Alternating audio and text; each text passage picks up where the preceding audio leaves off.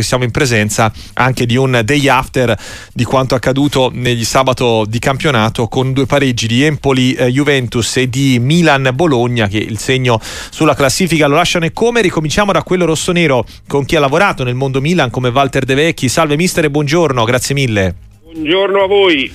Quanto è grande l'occasione o il rimpianto del Milan di ieri, e se da circoscrivere solo ai rigori o c'è dell'altro? Ma no, sicuramente c'è del rimpianto perché prendere gol al 92esimo lascia sempre così un po' di amaro in bocca. Dopo la partita va sezionata, va analizzata per bene e vengono fuori dei dati tutto sommato buoni per il Milan.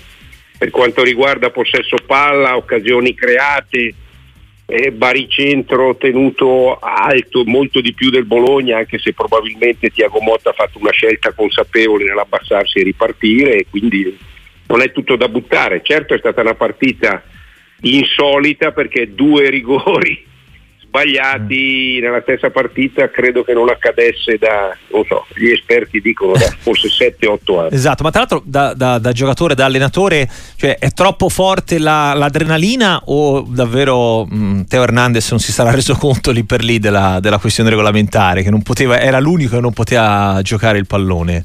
Sì, probabilmente come hai detto tu, l'adrenalina in quei momenti lì prevale. Anche perché appunto poi era dinamica che già si erano un po' appunto tutti resi conto, coloro che gli stavano intorno. De Vecchi, l'altro aspetto che volevo analizzare con lei è sulla situazione legata un po' al Milan, a che valore dare complessivo alla formazione rossonera. Parliamo di una squadra ancora in grado di ricucire un po' lassù in cima, ora al di là di ieri, di correre per lo scudetto, o come dice lo stesso allenatore non è una cosa in questo momento che riguarda il Milan, la lotta per il vertice? Sì, sono d'accordo con il mister. Il Milan deve guardare partita per partita, cercare di migliorarsi, lo ha fatto nelle ultime 5. Ieri sera tutto sommato ha fatto una buona prestazione contro un'ottima squadra. Attenzione perché il Bologna è una squadra da prendere con le molle e niente, vivere il momento. Direi che 10 punti sulla quarta sono un bottino più che discreto, quindi avanti, cercando di recuperare gli infortunati. Forse l'unica nota negativa effettivamente sono i tanti gol subiti. Questo infatti è un dato che ci riporta anche a un'altra materia che ben conosce, come quella dei portieri. Nel frattempo Sinner vince il primo game del terzo set in 6 minuti di disputa contro Medvedev.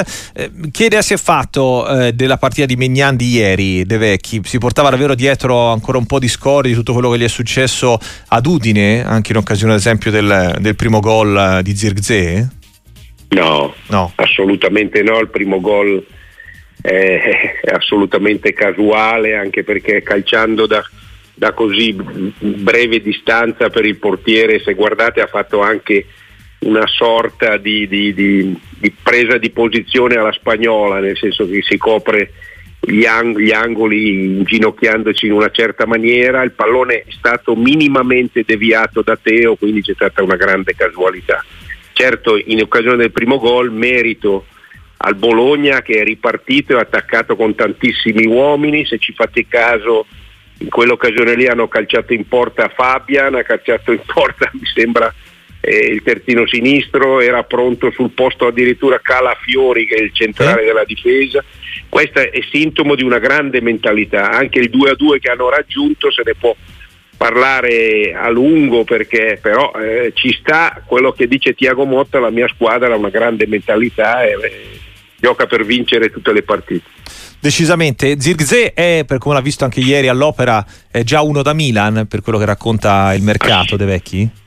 Assolutamente sì, è da grande squadra. Dopodiché io per Zirkzee vedrei un trattamento alla Ibra dei primi tempi. Lo metterei a calciare in tutti i modi e in tutte le posizioni nel dopo allenamento, perché se questo impara ad essere più cattivo, più incisivo, più determinato nel calciare in porta, diventa un giocatore top, ma top vero.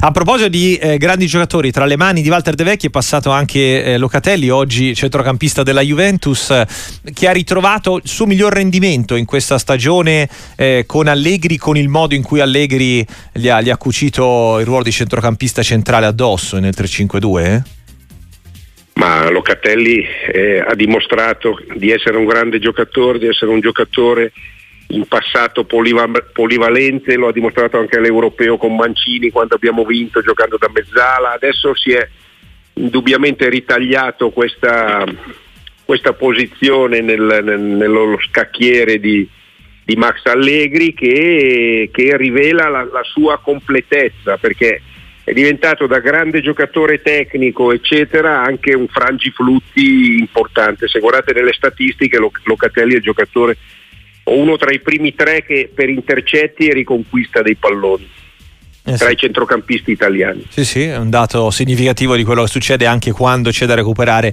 il pallone, quello che ci ricorda Walter De Vecchi, che è stato gentile ospite di Sportiva. Mister, grazie davvero e buona giornata.